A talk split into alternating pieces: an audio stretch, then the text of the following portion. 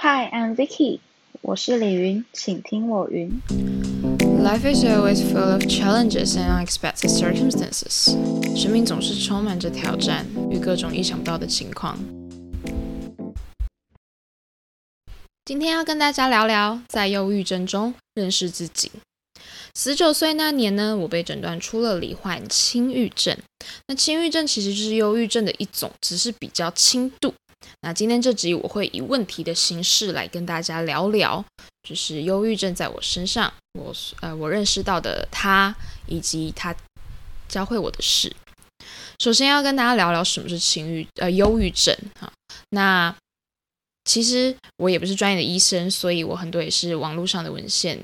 那忧郁症其实就是忧郁的这个情绪，每个人都有这种不快乐的情绪的时候，只是当这个情绪累积在心中久了，然后没有一个排解的出口，造成你需要靠可能是药物的治疗，或是需要靠呃外界的介入，不管是这种心理咨商师的沟通，或是家人朋友的这种陪伴，你才有办法可能多少得到一点心情程度上的安慰。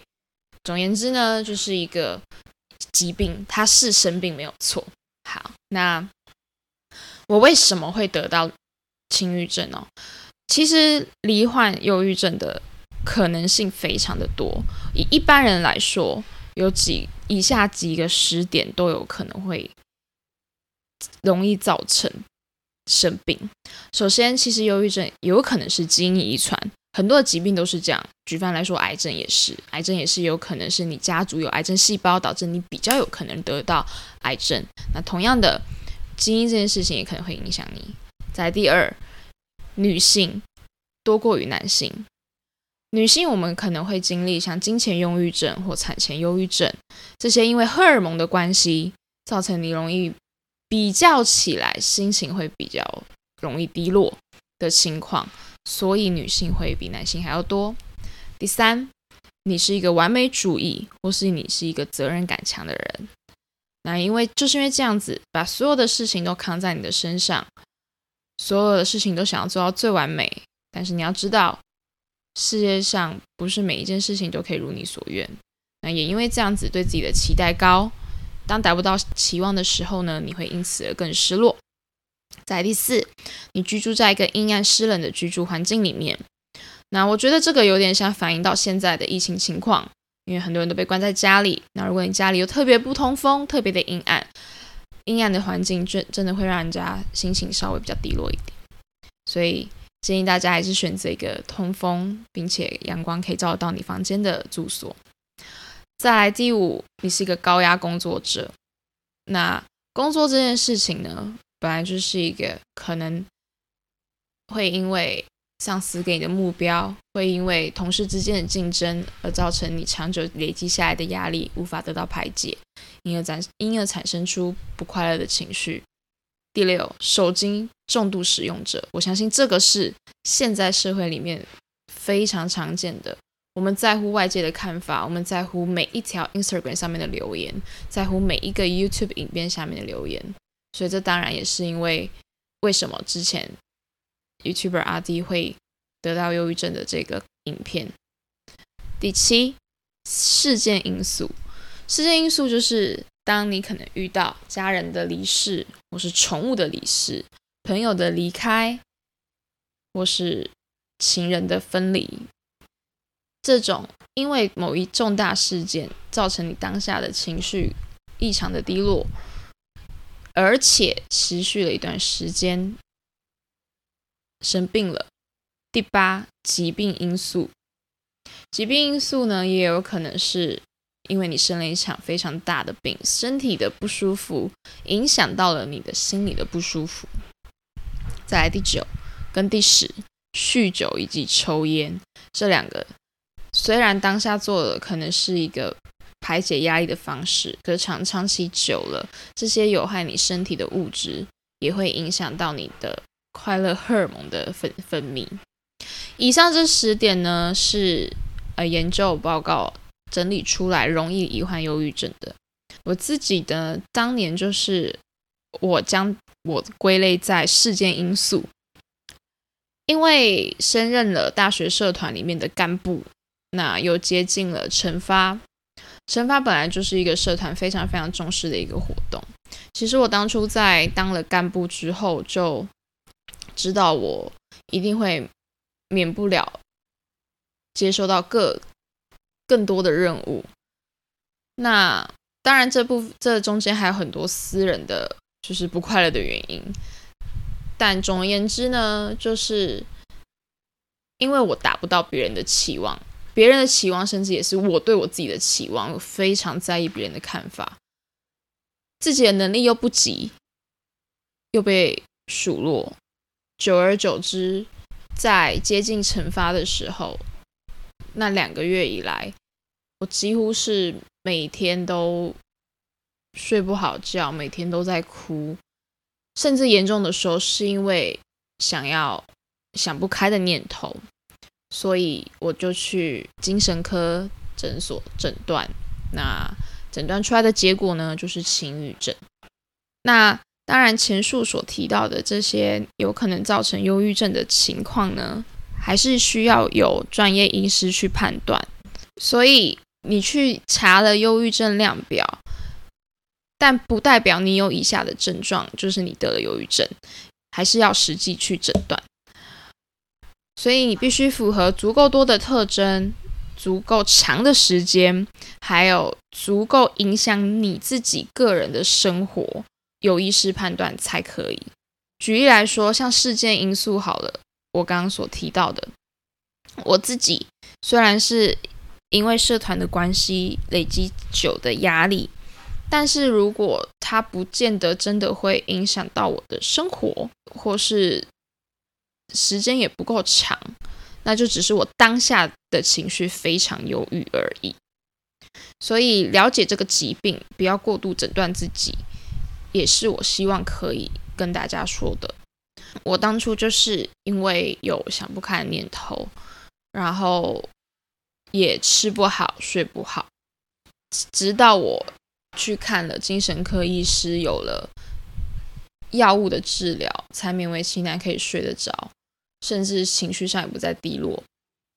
那就忧郁症到底应该要找医生治疗，还是应该要找咨商师来诊断？这部分就是我接下来要说的。其实我非常强调病视感这种东西，因为很多病人是不知道自己生病的，即便。身旁的人不断的跟他说：“你要去看医生啦，你要怎么样怎么样啦。”但因为在生病的当下，你没有办法去面对这个事实，所以我觉得我很幸运的是，我还算有点病耻感。那当然还有当时身边的伴侣有跟我说，就是也希望我去看医生，因为我当下其实。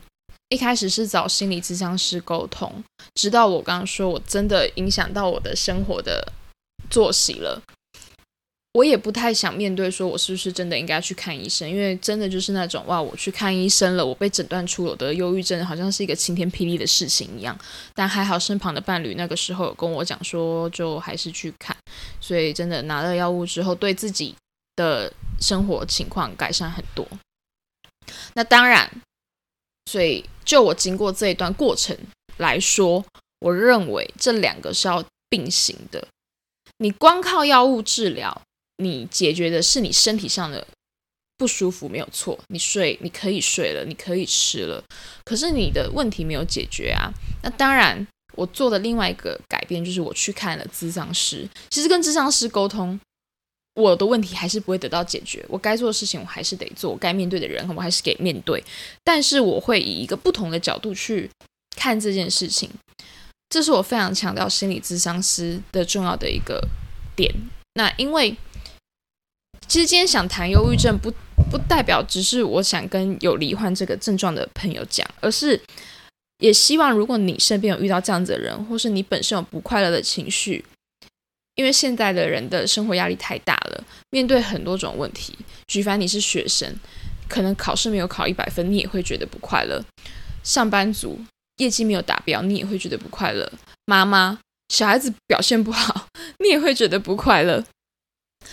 这就是一个现代人的文明病，所以我只想跟他讲说，不要害怕告诉别人你的不快乐。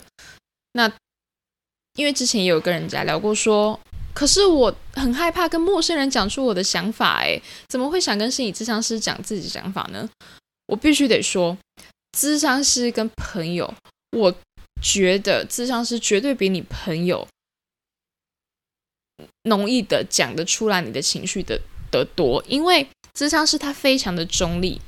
虽然我知道开口讲很难，但开口讲第一句话之后，你就会有第二三句、第四句，他会引导你说出这整个事件的过程。引导你说出你的情绪，可是你的朋友不会，你的朋友、家人可能会主观的，而且毕竟他们不是专业的，所以他们会只想听到他们想听到的，或是只想告诉你他们想说的。所以找专业的还是有差。只要你生活有遇到这种你没办法去转个念头想的，我其实是建议你去看心理咨商的。那再来，这过程当中，就像我刚刚有提到的，我那时候是有。男朋友的，所以我觉得身旁的人真的很重要。如果你没有把握自己能够解决患者的情绪的话，请一定要适时的提醒他去看医生。当然，绝对不是强行的拉他去，或是用吼骂的让他去。那我相信大家应该有看过《火神的眼泪》这部电视剧，还没有看过的朋友，你可以去看。那因为当然里面提到非常多的这种面对。心理的疾病，或是生活上这种急救的一些尝试，所以这部片前阵子非常的红哦。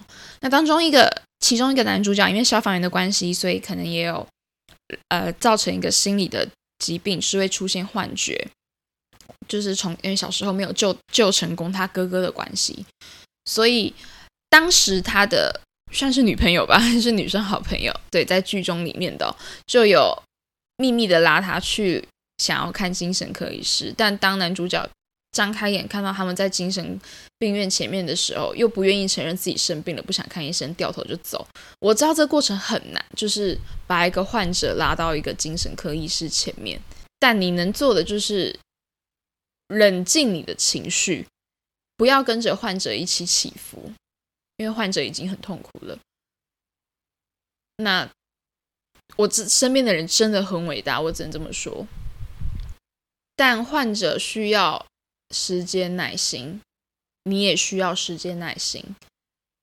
所以，如果真的是为了你身旁的朋友好，或是你自己，如果你也不快乐的话，请告诉自己，这是需要时间跟耐心的，慢慢来，可以的。今天这集节目就先到这边，下半部分我会聊忧郁症如何预防，身边的人该怎么应对，以及忧郁症教会我的事。那我们就下次见，拜拜。